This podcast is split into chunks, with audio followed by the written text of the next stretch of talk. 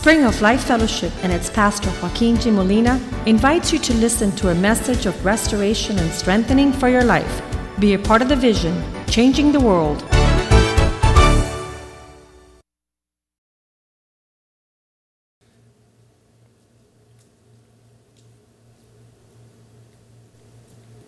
But the, the story is told of Derek Prince's favorite position to pray was the same exact way. And he says that God never despised a time when his people would fall on the ground with their face on the ground to reveal his purpose. And it happened throughout history. Every time um, God moved mightily upon a people's life. So, I, just tonight, as we go through this candlelight service, I, I want to come before the Lord and ask the Lord that He might reveal to us His purposes in this celebration. Because the pagans worship based on symbols and physical attributes, but we who worship God in spirit and in truth must come to the reality of these things. And, and many of those people who lived in the past didn't do so. They weren't able to see God.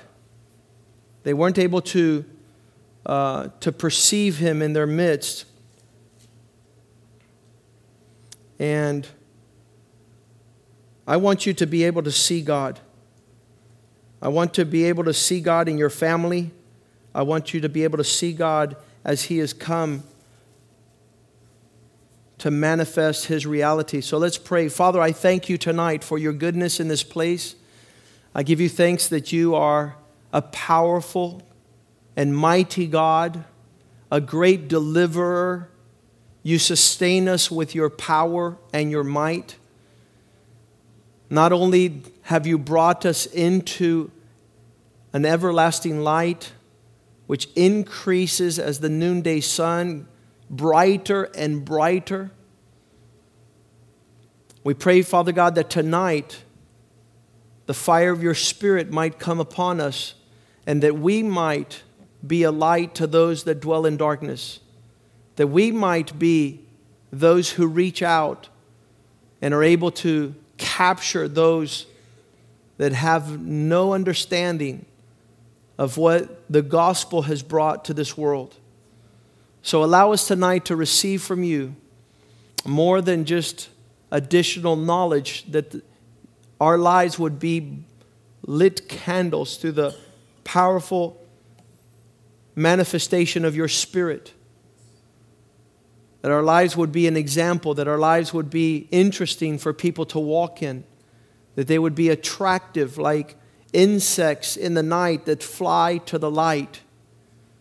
That we, our lives might be attractive to bring many who are far from you and that fruitfulness would be that which glorifies your name, that many should come to the knowledge of Jesus Christ, regardless of their background and their experience and their religious tradition.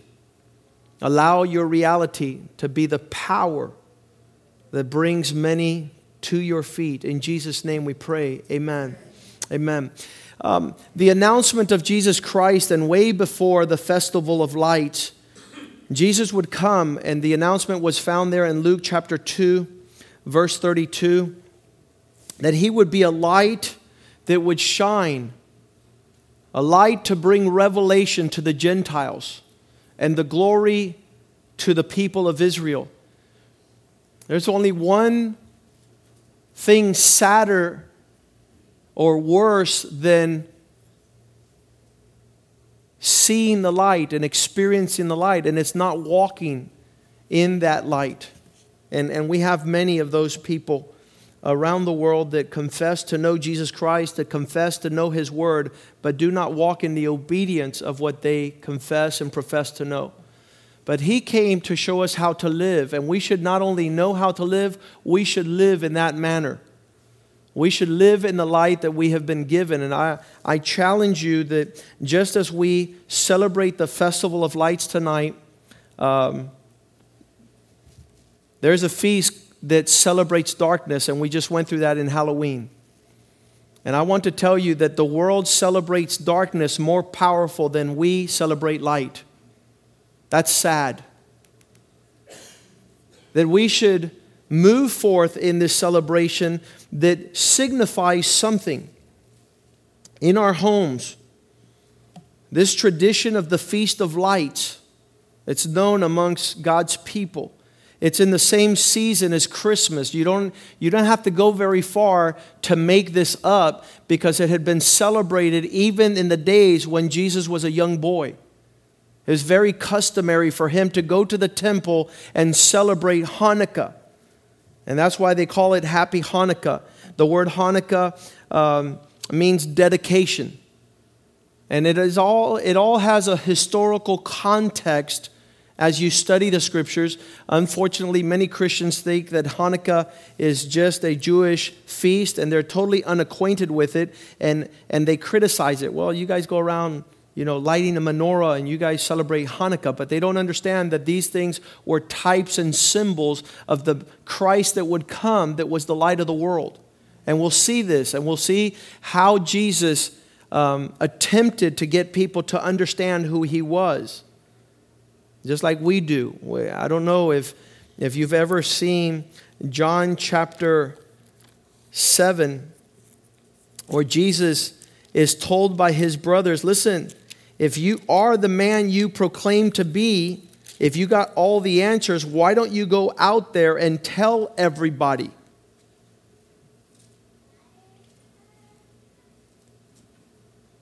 And there it is in John chapter 7.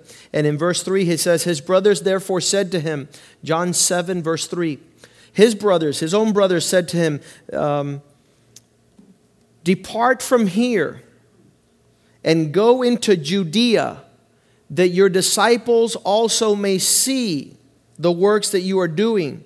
Verse 4 For no one does anything in secret while he himself seeks to be known openly. If you do these things, show yourself to the world. For even his brothers did not believe in him. Verse 5. Uh, this, is, this, is, this is crazy. How many are struggling for people to understand what you're into? You want them to see it, and they're like, why don't you just show yourself? Go out there and tell somebody. And, and so Jesus was going through these same things, and his brothers, he knew he had something to offer the world, and they knew it also. They didn't believe in him. And then, verse 6, he says to them, My time has not yet come. I'm not ready to go out there yet. I'm, I'm, I'm preparing. But your time is always ready. You're, you, you can start your journey. And you, the world doesn't have a problem with you, but it hates me because I'm standing against its works as evil. So that's the context of darkness and light. And, and the Festival of Lights obviously is not much celebrated in a dark world. How many say amen? amen. Right? It's ludicrous. Ludicrous that your neighbors have no idea about the celebration of lights. And yet, Halloween, the Feast of Darkness, is a multi billion dollar industry in the United States. Uh, this year, my neighbor, no lie, I said, How how crazy can this celebration of darkness get? He started some years ago with a six foot kitty cat, a black cat about my size. I lie to you not that this year that cat was the size of his house. A black cat. I was like, this is crazy. We're living in a nightmare. How many say amen? amen? It's just upside down and wicked and crazy. Who would ever think that that would be attractive? And so that's the world we live in right now. But the Lord desires that our light would shine. I, I want to tell you that the portrait of a candle looks pretty, but it has no use. And a Christian who's not living the reality of his Christian life has no manifestation of that light. And, and we are up against a, a kingdom of darkness. If you go with me to Ephesians chapter 6 and verse 12. Uh, we see that reality. We see that our battle is not against flesh and blood, but against principalities and powers. And, and you guys, you know the domain of Satan is in the realm of darkness. He's an expert at the occult, of hiding, of doing things in darkness. That's, what, that's, that's, where, that's where Satan and hell has its strongest hold in those areas of secrecy. That's why the, uh, he advances when things are keep, kept in the dark.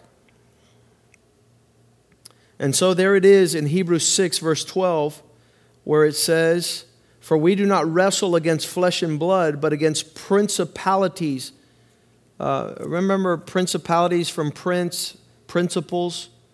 There's, there's things that are established that promote darkness, against powers, against rulers of darkness of this age, spiritual forces of wickedness in the heavenly places. And so that's what we're up against. And, and this, this is far, um, you know, distant and deep. Um, whenever you're going to deal with something that is not from God, it needs to be manifest. And a lot of people would rather remain in darkness. They'd rather not be confronted. They'd rather not experience light. And so, in a realm of darkness where the devil is gaining his strength, this feastable of lights is a declaration of war. And, and so, in John chapter 3, Jesus says, This is reality that light has come into the world. There, there is, and this is not far and it is not Light has come.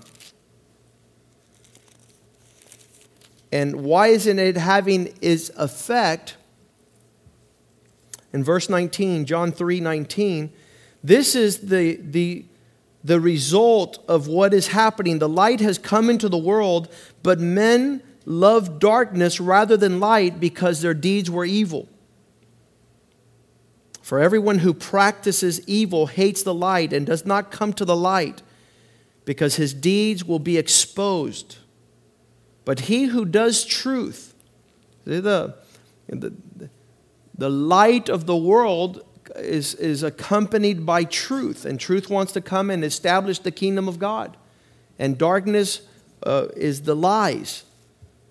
And so he says, But he who does truth comes to the light, reveals himself, opens himself. One of the, one of the first steps in Christianity is confession of sin. And you say, you know something, I'm wrong. I need God. And that's, that's, not, that's not just the first step, that's a lifelong journey of continuing to open up and, and, and, and confess and put things out in the light.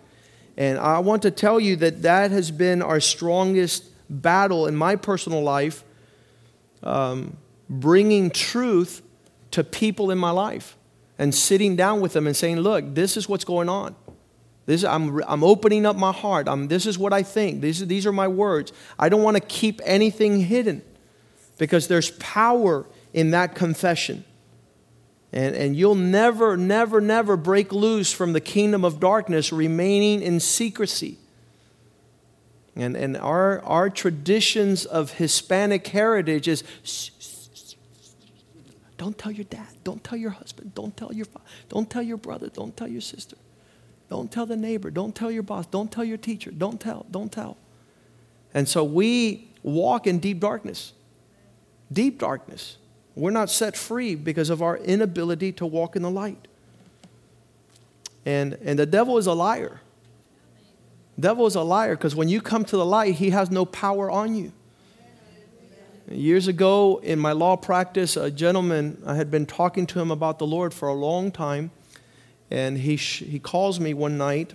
It must have been at 6 o'clock at night, and he says, and it wasn't even church related or, or, religiously related. I was his lawyer, and he says, I was coming home on a Friday afternoon, and I was going down 8th Street in my wife's Mercedes Benz, and I see this good looking young girl on the sidewalk and I stopped to say hello. And in a matter of seconds, I was arrested for soliciting prostitution. And he was distraught. He said they, they, conf- they arrested him, they confiscated his wife's car. He, what, what does he do now? And he called me. He was desperate. And I told him, Tell your wife. You crazy? Maybe tell my wife. Yeah, bring it to the light. Because the longer you keep it in darkness, the more destruction the devil will do. And I don't know about you, but I don't want the devil in my life. Yeah, but I'm going to lose my marriage. No, you're not. Because when you walk in truth, then God will help you. When you walk in the light, then you have the mercy of the Lord. And so he says, You're crazy. That's not the advice I wanted. I wanted the advice on how to get her car out of the, out of the towing company and how to deal with the, with the legal issues. And, and it was powerful because there was a price to pay for if, if he told the truth, she would go down and get her car. And since it was her car and not his, she would get it out for free. And he didn't even have to post a bond. So he was going to save a lot of money by walking in truth. And he says, No way. That's not what I'm going to do. So he went home, and I said, That's my advice. And he went home and he went to sleep. And at four o'clock in the morning, he woke up his wife. He says, I got to tell you something. Let's go in the car. He got in the car. He drove down the street and he confessed to her what had happened. And she began to weep and she began to cry and she was angry, but she says, You know something? Thank you for telling me the truth. Thank you for, for, for manning up and, and walking. Now, now I, I can help you. Now I could stand at your side and we could go at this together. And the reaction she had really, really blew him away because the devil will always make you think that darkness is a strong place, is a better place. It's not. He'll get a further grip on your life. That's his realm, the occult. So, as the light of God continues to shine in our lives, and a lot of people won't come up and say what's going on.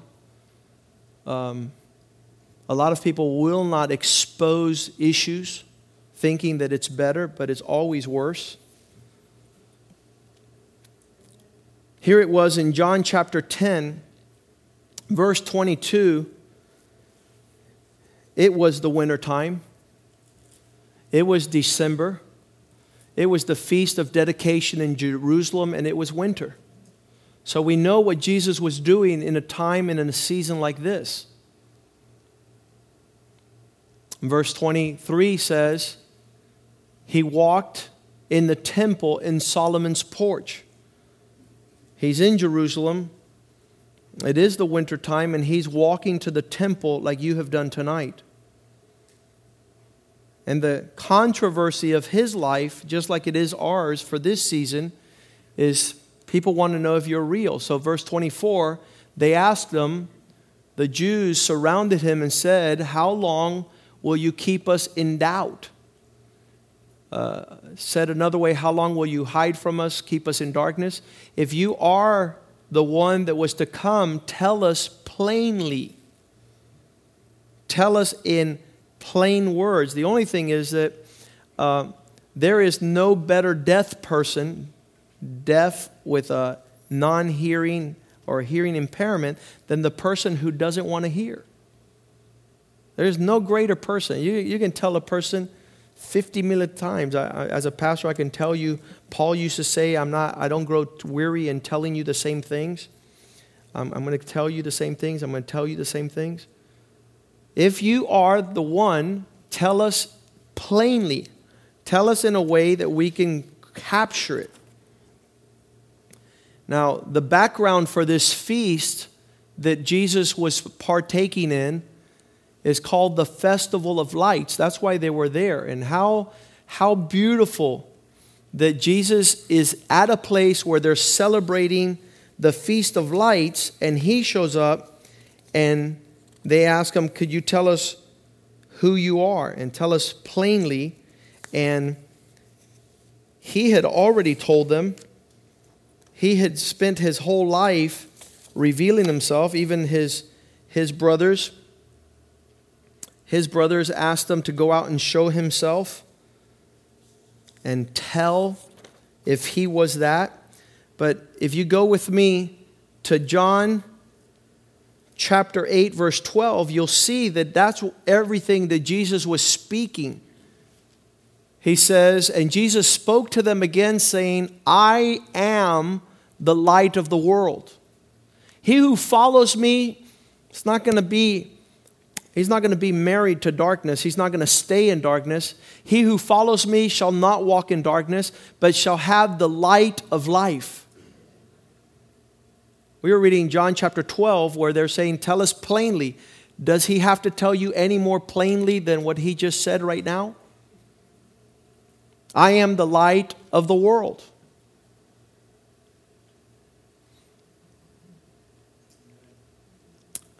The Lord wants to show us a lot of things, and to have light is to have the capacity to see. And some of us have eyes and don't see. Because it's also said that there's no better blind person than the one that doesn't want to see. But he reveals himself plainly. In chapter 9, verse 5, he says it again. He says, While I'm in the world, I am the light of the world. Now, this is couple chapters before chapter 12. And he continues to proclaim that he is a source of enlightenment, if you will. He's a source of clarity. He's a source of truth.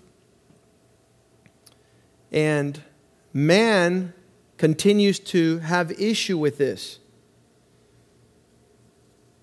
Going back to chapter 12, as they continue to struggle with him. In verse 35, he says, You're going to have light just a little while longer. Walk, walk while you have light before darkness overtakes you. The man who walks in darkness does not know where he's going. That, that sounds like somebody's confused and lost.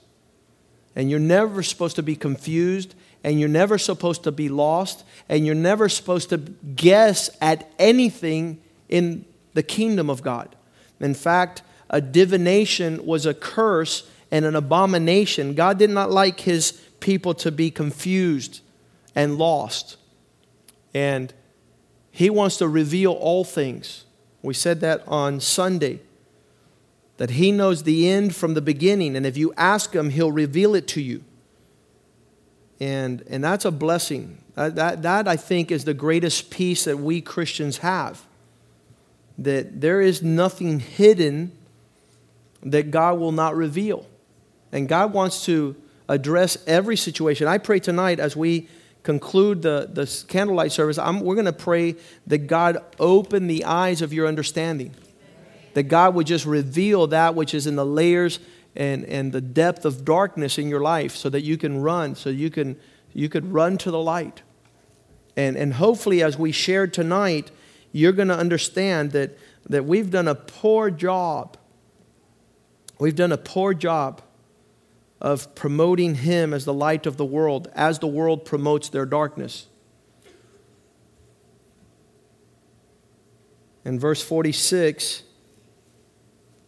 he continues on to say, I have come as a light into the world. This is all appropriate. As the Jewish people are celebrating the Feast of Lights, we're going to get into that and how that originated. But here Jesus is in the time and in the season. And he says, Guys, if you would just lend a little bit of opening your hearts and opening your minds and opening up your lives, I'm about to light you up. Not in the representation of candles, but your life is going to be a candle. The way you live is going to be something that will bear fruit to those that are in darkness. And so, um, the teachings that, that the men who followed Jesus came away with, you could see it in 1 John chapter 1, verse 6. One of those is if we claim to have fellowship with him and yet walk in secrecy and darkness and lies, we lie and do not live by the truth. Truth, walking in truth and speaking truth reveals a capacity to, to attain to a certain measure of fellowship. If we say we're connected to God and, and we continue to have secrets in our life, we, we just become a deception. We become a deception for many. And then my favorite verse there in verse 7, where it says, But if we walk in the light as He is the light, and this principle is in marriage.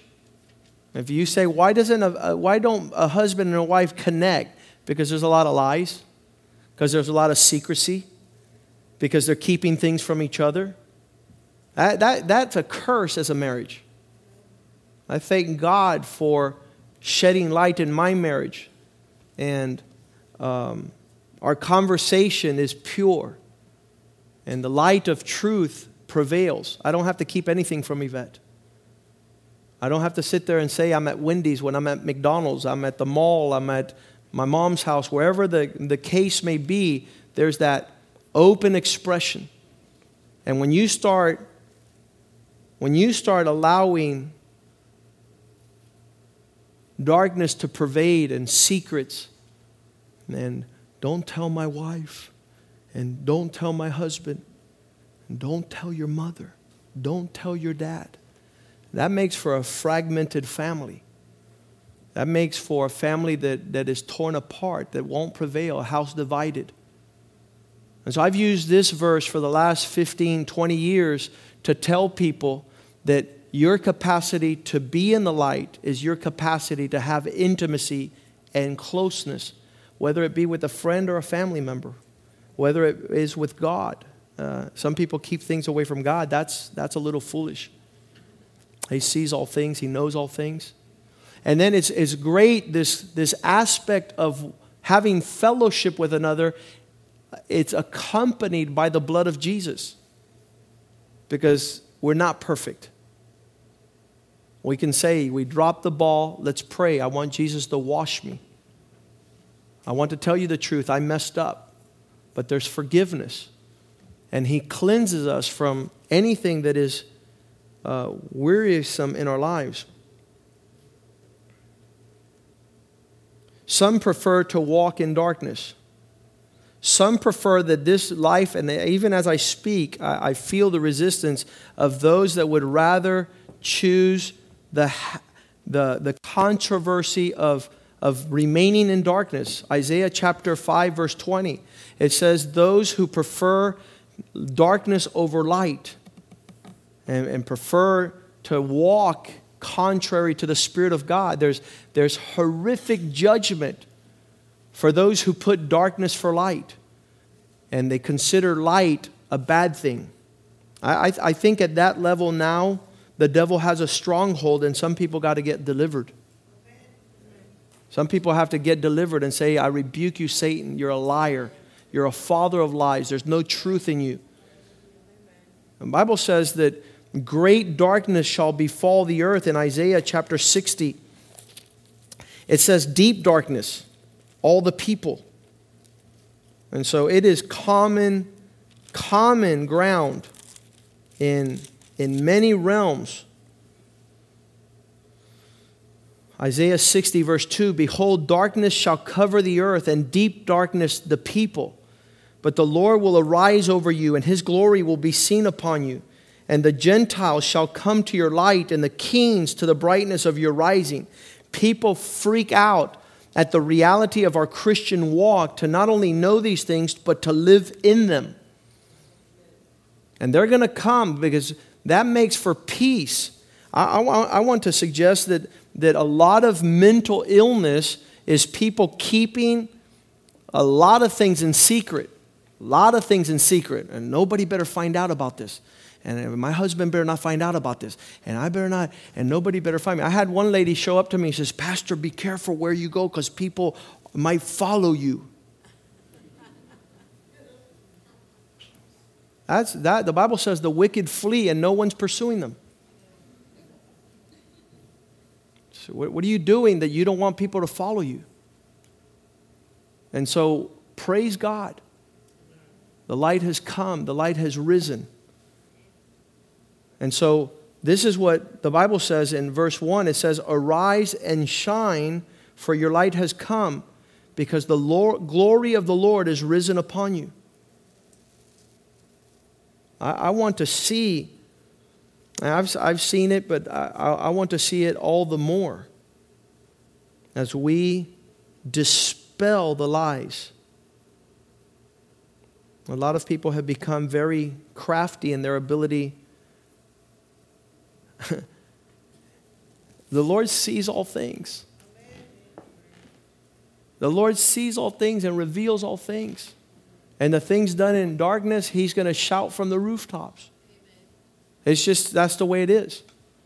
And so nothing remains in that realm. And I've even told, I, I, said it last week, I said some have the customary reality to be speaking. I, I told you guys that some people will come to my office and says, Pastor, I go, don't say that. The Lord's hearing you. He goes, no, but I'm telling you. I go, don't tell me. Don't tell me. Don't, don't, don't keep that realm because God, God is, He's there. He's weighing the hearts, He's weighing the thoughts. If there's anything that should, um, should characterize us is the fact that we know how deep that darkness is because that's where we come from. 1 Peter 2 9. We have been chosen as a generation, a royal priesthood, a holy nation, a people for his own. We belong to him to show forth praises of him who called us out of darkness into his marvelous light. Can I challenge you that there's no greater peace than living with peace with yourself and, being able to, to say, you know something, this is on the table. I, I, I had a meeting uh, last week with my older brother. I said, listen, just for your information, I don't know if you care or not care, but I want to bring it out. I just, just, just make sure that, that you know where I'm coming from and you know my heart, and it's out. And when you do that, you dispel a lot of the phantoms and the ghosts that, that, that the devil uses behind the scenes when you do not open your heart, when you do not share your thoughts. And so there is no greater measure of peace in a marriage than, than telling how you feel and opening up your heart and making sure the devil's not lodging a big fat lie that he's building his horrific tower of terror in your life. That you reveal your hearts and that no one could get there but you. You're the one that has to, to bring it to the light. Show forth the praises of Him who called you out of darkness into His marvelous light. Acts 26 18, Paul is told, You're going to be an instrument of my hands to open up eyes of the blind, to turn people from darkness to light. That's the ministry God has given us. We need to be very good at that and from the power of Satan. Where, where's the power of Satan lie? In darkness. In darkness. The power of Satan is in darkness, the occult, that they might receive forgiveness of sins. If it's never surfaced, it remains hidden and it's a stronghold. This is an inheritance amongst those that are being called apart by faith in Him. So, so it was 165 years before Jesus was born that the Assyrians had invaded Jerusalem and hated, you know, the devils hate our worship. The devils hate our worship. And the Syrians moved into Jerusalem and they conquered what, what made, we were saying it last night, to the men's meeting. What made Jerusalem powerful was their worship. They were fearless. In the face of adversity, they're like, bring it on. I'm coming against you. You're not going to stop me because my God is big. So the, the enemies decided to go and blow out the target of their strength and capture the temple. 165 years. Um, or you add some years to that because it was 165 years where, where that Jewish family, one of the priests in Jerusalem, had five sons. And his name was Matthias. He was a priest in the temple. Having five sons, when the, the Syrians came in, they overpowered the people in Jerusalem and took custody of the temple. And he wanted to desecrate, that means he wanted to contaminate the temple and ruin it How many of you know that the devil wants to ruin your worship? He wants to ruin your worship, man. Uh, the farther I, I get them away from the place of their worship, the stronger I have on their lives. They have no power. They surrender. They have no inspiration. They give up. But if they're in worship, if they're connected with their God, so, so what they did is they, they knew that the pigs were an unclean animal, and there was nothing more, um, more polluted than the blood of pigs. So the king of Assyria began to slit the throat of pigs and douse the temple with blood. And he says, if I could get enough stink on this temple, the Jews will never come back here because that's an unclean animal. And now uh, its blood is all over the place. And so they won't be able to worship in the holiness of his presence. I, I, I don't know what was going on because this lasted for about two and a half years. And they dedicated the temple to the god of Zeus. They started worshiping another god in that temple in Jerusalem. What was that father telling his five sons? Imagine if they took this temple, and I stayed with Joshua, Nick, and Brandon. We're sitting there saying, Oh, baby, we need a plan. We need a plan because that's the place of our worship. We need a plan because we need to retake the boundaries and the territory of our God. And so Matthias dies, the father. Within two months of his death, his five sons gather a group of Jewish people and they're going to go get their worship back. They're going to go get their temple back, the house of the God of their fathers. They're going to defend that whether it costs them their life or not. There was many more Assyrians. The Assyrian army was a lot more powerful than these five young men in the natural. But in the supernatural, these young men had received something that they were not going to compromise serving the God of their fathers. I, I, wish, and as I was reading this again, and this is part of our candle, candlelight service every year, um, I wish that we had the capacity to put into our children the passion to faithfully serve their God over all things. I wish we, we had that, that we could instill in them how powerful they will become. The Bible says in Psalm 112 that blessed is the man who fears the Lord. His sons will be mighty upon the land. I want to challenge you something that men who do not serve God with fear have children that are wimps.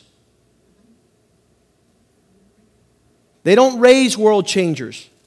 They don't have a capacity because we were saying it last night in the men's meeting. Worship precedes prosperity. Now, you guys don't like that. The women like that. I'm going to say it again. Worship precedes prosperity. If you're a lame worshiper, you'll never be fruitful. Your fruit won't remain. Look what it says in verse 2. Blessed is the man who fears the Lord. Psalm 112, now verse 2. His descendants will be mighty upon the land. The generation, those that follow those that are upright, will be prosperous and blessed. And it has nothing to do with uh, any financial help. In fact, my, my, my advice to men who stand to receive great inheritance is I pray to God you will lose your earthly inheritance that you might gain your eternal inheritance. Pray to God that, that, that you might come into the plans of God for your life and not the plans of God from your mom. And so that is reality. And so we see it there in Psalm 50. We talked about it because your worship will lead you to prioritize your life. In other words, your worship will drive you to your knees, and it's the grace of God that you need.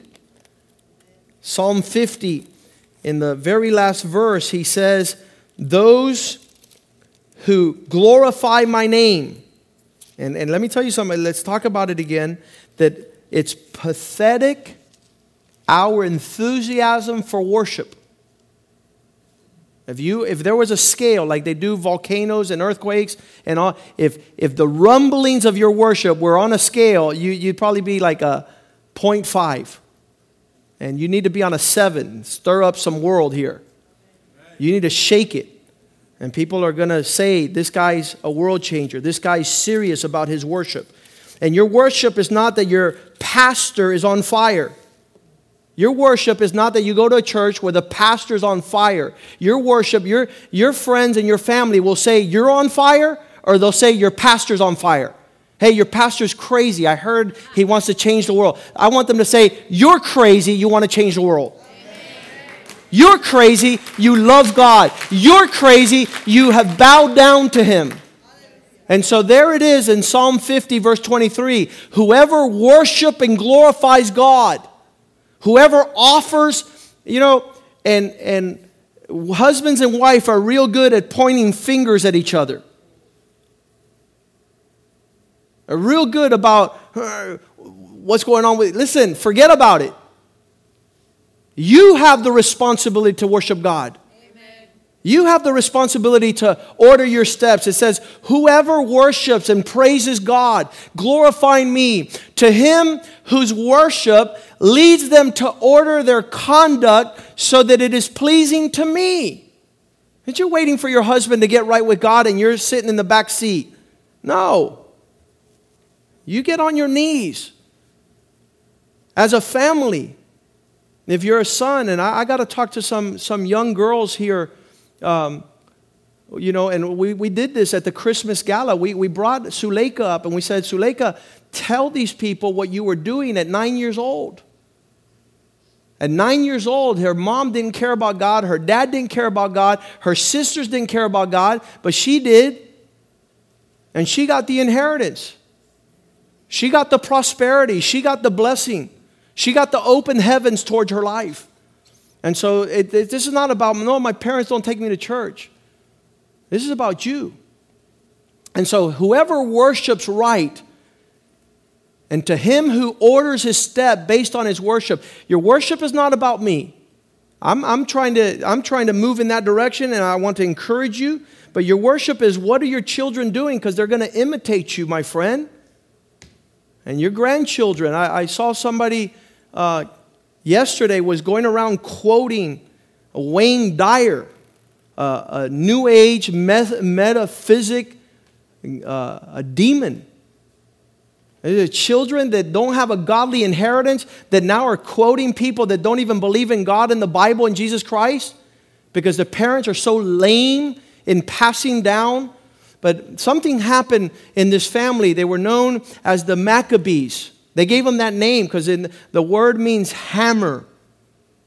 They were, they, they were serious about their worship.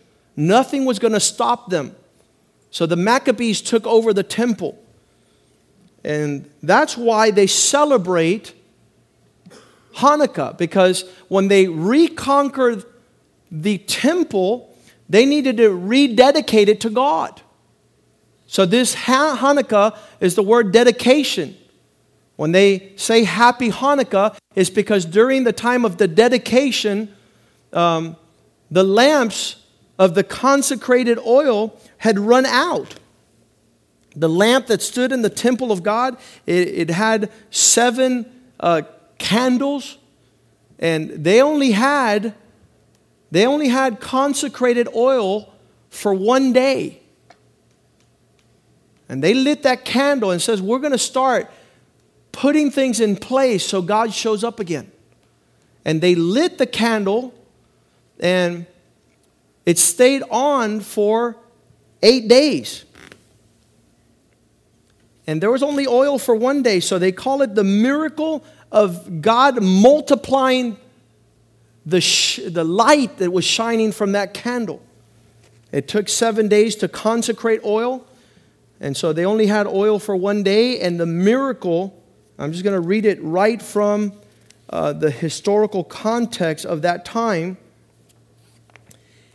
where when they retake the temple, they were poorly armed and greatly outnumbered, but they won the battle against superior Syrian forces. And Mattathias did not see it because he died. And shortly after his death, his son Judas, with his brothers, entered the city and took back the temple. And they spent several months cleaning the temple, but in that first holy feast, they began to reinstate the priestly service. And they dedicated that, that feast, calling it the, the Feast of Hanukkah, the feast, a Jewish ceremony, lighting candles to remember that time. And each family is to place a candlestick to celebrate Hanukkah. And so that's why they, during the Christmas season, as we celebrate the birth of the light of the world coming into the world, they celebrate the Feast of Lights, the Feast of Dedication. And it's all right there, and it's God's favorite scenario in any life that comes to Him. And the men will learn this, I learned this. The first thing that God does is He wants to have light in your life. And, and we see that in Genesis chapter 3, uh, verse 3, chapter 1, verse 3. He says, In the midst of darkness, in the midst of confusion, in the midst of chaos, God says, Let there be light. It's the first thing. God wants to build on that. And uh, we come from Hispanic roots. We would have said, Let there be darkness. Let there be darkness.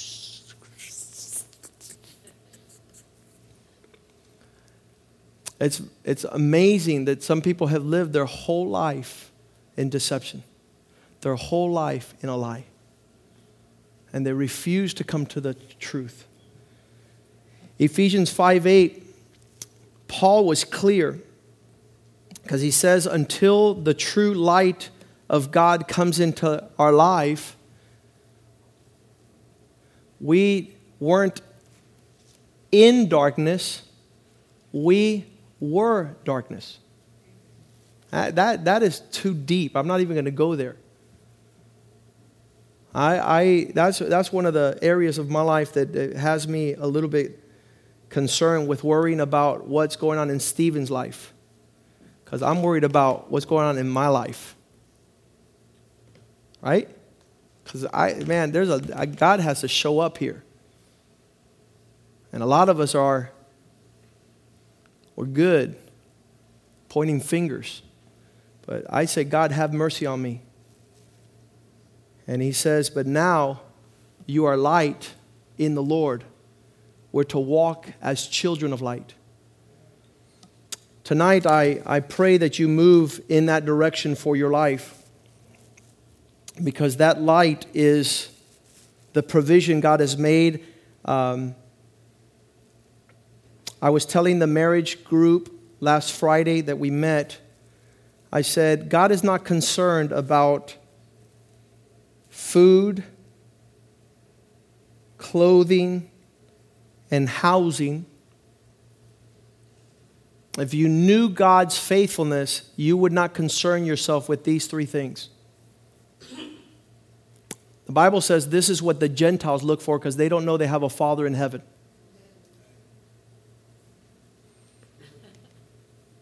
worried, stressed out. I can't worship. Why not? The cares of this life. Well, let me tell you something God has you covered. You can enter into that rest right off the bat. Seek first the kingdom of God. Amen. What is lying behind your faithfulness in the spiritual realm? And, and that's what we want tonight more than symbolic celebrating of the festival of lights we give thanks to God for families that are passionate. I want to tell you that we have fought the same battle in this house. There are sons who will fight for their house of worship. Amen. I know that the, some would, would care less if this church started next week or didn't, but there are sons like the sons of the Maccabees that they're going to fight the battles of the Lord. They're going to light the candle on the altar. They're going to passionately preserve from generation to generation a place of worship. And it's there we didn't finish reading it, but that Psalm 50, verse 23, he says, To them who worship God and order their steps, God will manifest his light to show them great salvation. And that's what I'm looking forward to. So let's ask the ushers to bring the candles out. Um, we are going to light candles here. This represents to you a decision you make to usher into your family the truth of God, the, the light of God, the faithfulness of worship, that you walk in God's in a manner that honors God, that you no longer walk in darkness, that you no longer continue to allow the devil to steal from you one more moment. John chapter 1, verse 4 says, In him was life, and as you met that life, that life was the light of men. I, you, you, you know, because we've mentioned this before, when Job is, is arguing with God, he doesn't understand God's dealings, and he says, Who is this that darkens my counsel? Are you an expert at God saying one thing and then you do another? And you know how to promote darkness and you know how to pass it down to your children to make sure they never see the light of His truth? The Bible says if you become intimate with truth, it will set you free. If you passionately worship God, and, and again, I, there's no imposition here. You're not going to be forced to do what you don't want, but it behooves you. That's a good word. It's in your best interest to allow light to shine, the light of His kingdom, the light of the kingdom of His Son. And for many of you, the light has gone out like it did prior to the feast of dedication. Can you turn on? Woohoo! Can you turn on it once again? That light? Are you going to make a decision tonight? Are you going to let that light go snuff out and, and not exist? You know, what I, I would do is despising the table of the Lord, despising the worship, despising what is your strength. We, we promote so many things. We promote so many things as opposed to promoting that which is most awesome.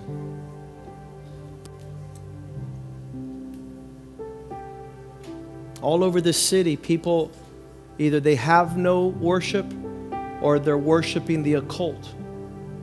They're walking in fear, they're walking in idolatry, they're walking unfaithfully.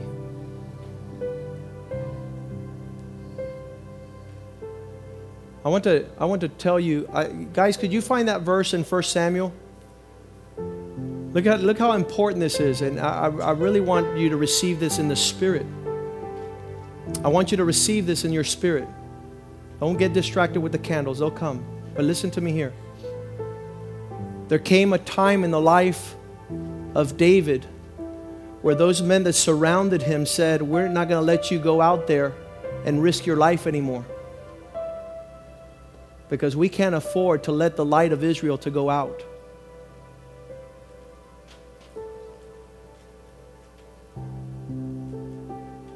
Some people don't care about the men that God has put in your life to shine forth. They're slinging mud, they're despising it. But these men sit there and says, we're, we're going to have your back. We cannot afford for what you bring to our lives to go out. Because if that darkness takes place, how deep is that darkness going to be?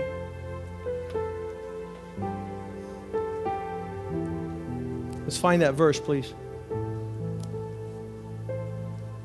It says just like that. We can't afford the light of Israel to go out. And they were talking about that man in their life that was that made a difference. That man that spoke truth. That man that was encouraging them to take the land that God had given them. We do a good stuff in snuffing that man's life out in the heart of our children.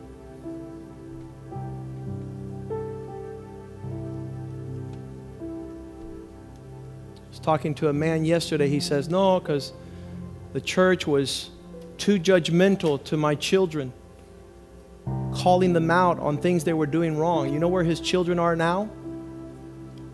They're in nightclub and gay bars, surrounded by drug addicts, surrounded by demons, and they have snuffed out the light in the life of their children.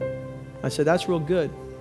You allowed the devil to offend you in the house of God, so now your children worship at the house of the devil. The house of, a house of hypocrites.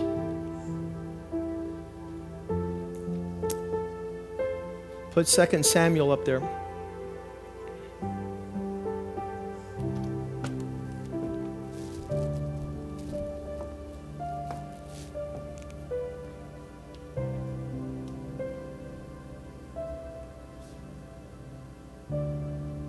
Next verse.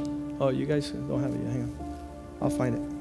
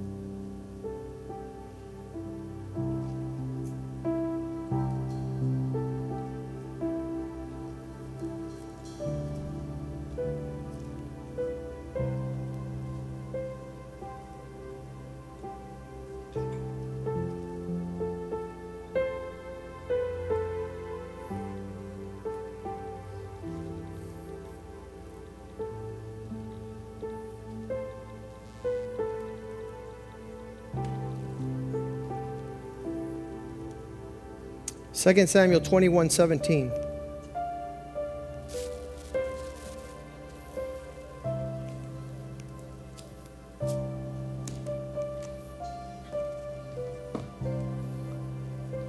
But Abishai, the son of Zeruiah, came to his aid and struck the Philistine and killed him. Then the men of David swore to him, saying, You shall go out no more with us to battle, lest you quench the lamp of Israel. I'm telling you something. The God has put sufficient men in this congregation to step it up and to fight the battles of the Lord. The, this, this is ridiculous already. We need to light up. This, this cannot be Joaquin's on fire, pastor's on fire, pastor strong. I believe that that God wants to raise up a torch to be seen in the whole world. He's given enough grace in this place. There's oil in this lamp. There's oil in this lamp. There's oil in this lamp. Let's stand tonight. As we listen to these songs, I want you to ask the Lord, Lord, I want to be a man that defends the house of worship. I want to be a man that leaves a legacy to my children to fight courageously. I, don't know what you guys are telling your kids. Are, are you kidding me? Are you telling him an accounting career is what's going to prosper him? Are you telling him his intelligence is prospering him? Are you telling him your inheritance is going to last him? You better teach him to look up to the mountains because his help comes from the Lord. His provision is from a faithful God who will never leave him and never forsake him. Our worship needs to be before the Lord, and it needs to be transparent. I've been part of a church for a long time of parents who have told their kids, shh, don't tell the pastor. Shh, don't tell the church. Shh, be careful if they find out. That's a good recipe for destruction. Let's go ahead and listen to these words. And I want you to rededicate your temple, the temple of the Holy Spirit that the devil has wanted to slaughter. Turn off the television. Ask God for a vision for these last days for you and your family. Ask the candle, the miraculous oil of one day to last for the rest of your life. Let's go ahead and ask God to come with the reality of His fire.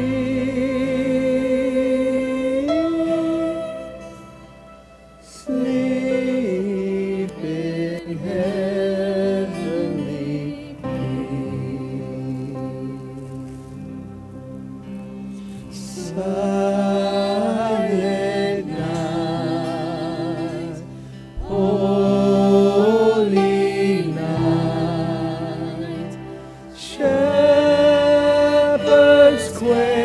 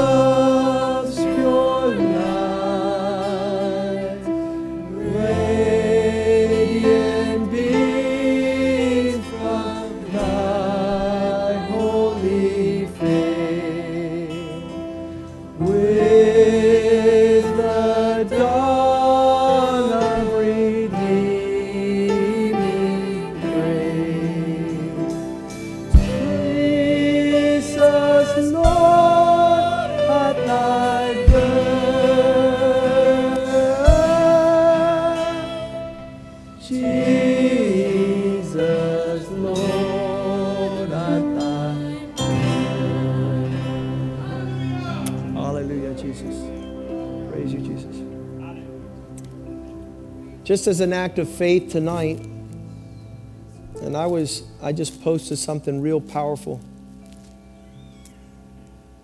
I posted something that said, Man and mathematics. It says,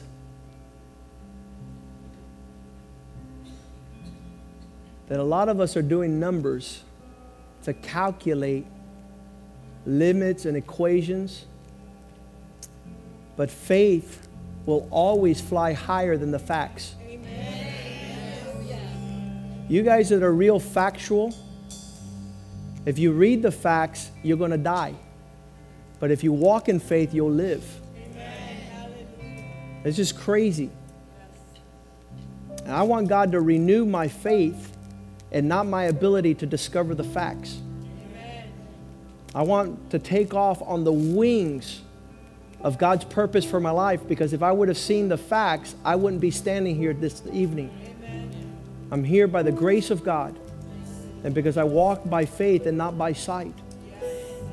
So the light of God coming to our life needs to be a step of faith. And I want you to just say one word where you're going to take the light of God into your life where there's darkness. He says, This is the testimony. Light has come and shined in the midst of darkness. So I want you to just say one word where you want to see this, this start of a rededication where you're going to bring light into your life. And we'll start off with Morris. It's one thing don't be too sophisticated, don't be too religious. One thing that you're going to take light into the darkness of your life or into this world, wherever you feel. In other words, you're going to reveal the truth of Christ in an area where you're not revealing it right now, where darkness has overpowered you. And you're walking in fear and not in faith.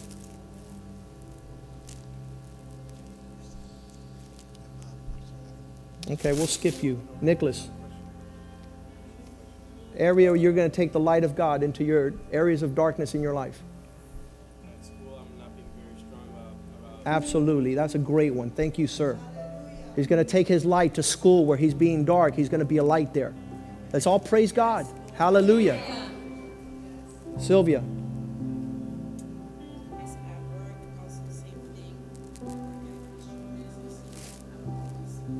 At work, she's going to take her light into the business world. Amen. Julieta. In my relationship with family members. Amen. Take that light there. Show the grace. Show the, the goodness of the Lord leads us to repentance. Dr. Molina. Yes. The Bible says our greatest enemy is the fear of death. We bring the light and be bold. We're going to walk from this life to the next, glorifying God. Palma. Life of his daughter. Amen. The facts say one thing, faith will take him somewhere else. The power of the light of God to his daughters.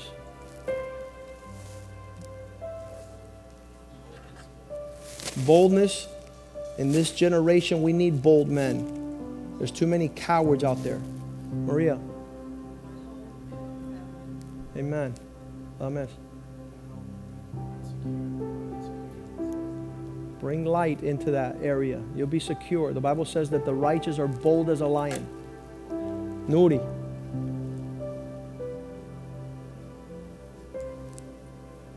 ¿No te escucho?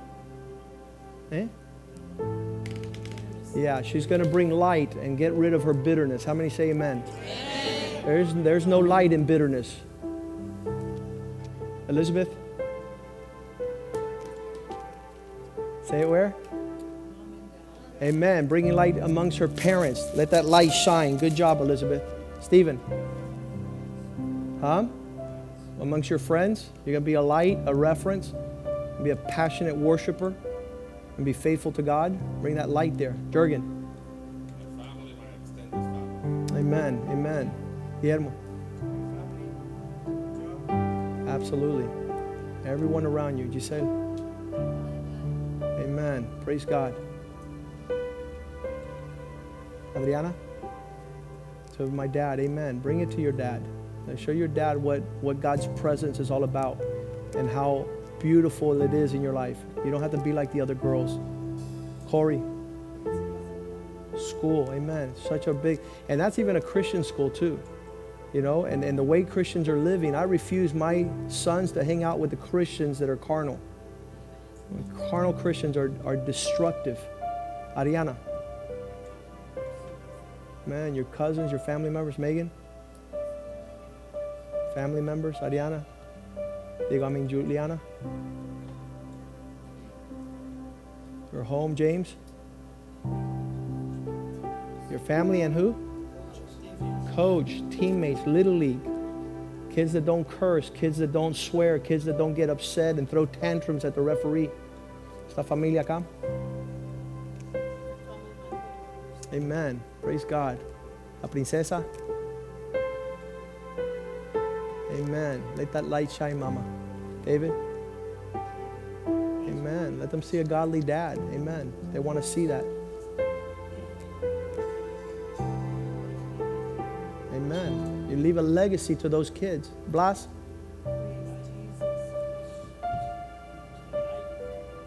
Amen. You show it in your whole life. Mita.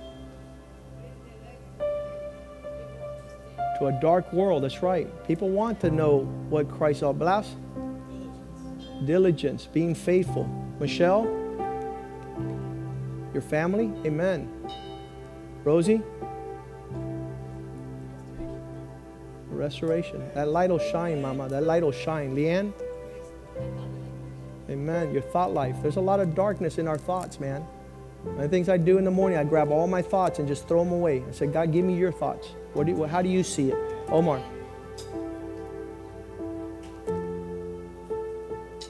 Amen. Praise God. Uh, George. Amen. An absent father generation needs fathers. We need to show off that light of fatherhood to the nations. ¿Está en la cámara, Henry? James? Amen. Amen. David? Where are you going to bring light to? The whole world. Amen. This little light of mine, I'm going to let it shine. Brian?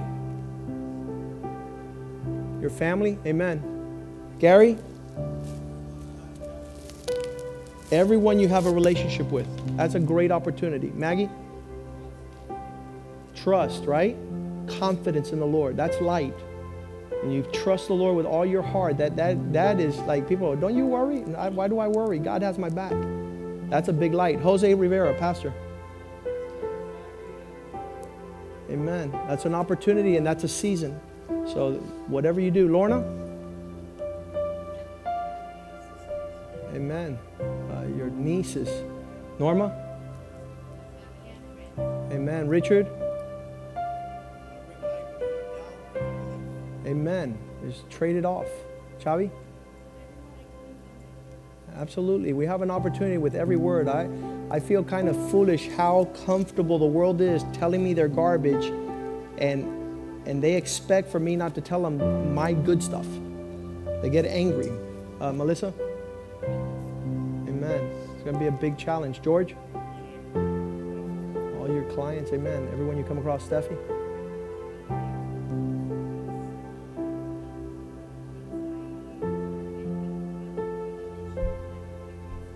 That's good. The Bible says in the area where you have gone through trials is the area you need to shine in. That's going to be your provision. The area of the burdens you've carried, you can have compassion with the rest. Simeon? Simone?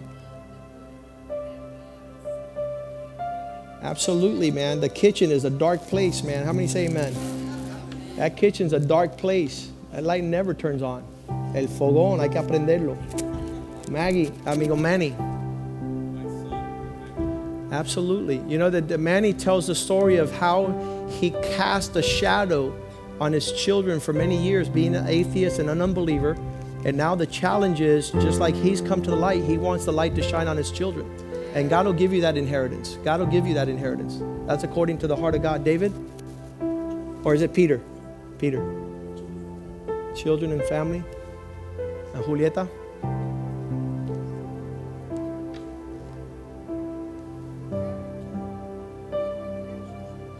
Now, the Bible says if you're children of light, walk like that. But sometimes our character is dark. So we need to ask God, let's bring this little light. Lord, shine in here a little bit. Hermana, atrás de Zoila. Your house? Amen. Kayla? Amen. To those that don't know what you have, I tell your testimony all over the place. You're a big light. Zoila?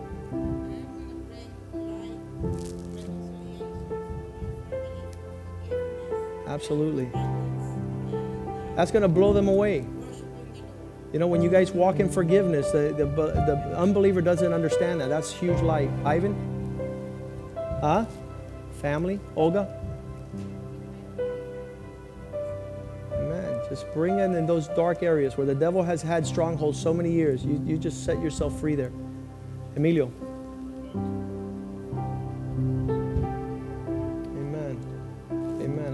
Praise God that you guys carry a burden for your family. It's a great burden. Frankie?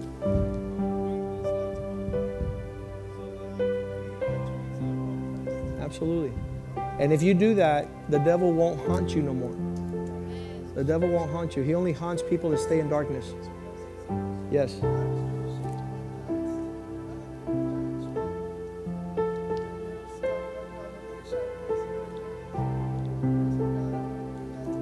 Have you confessed that to somebody? Okay, you got to do that. John, and it better be a pastor. In fact, I'll assign Pastor Rivera to that. Light to overcome fear become a real man. Amen. Absolutely. Marvin. Family and friends. Who's back there? Who is that? It's Chris. Okay, Chris. Amen. Your obedience will shine. God will make you a warrior. Patricia?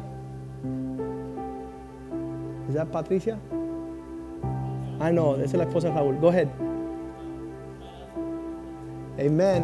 Uh, those women could light fires. I'm telling you, they could keep the fire going. The Bible says, the Proverbs 31 woman, she fears no evil in the wintertime because her lamp is lit. She's praying. Who else is back there?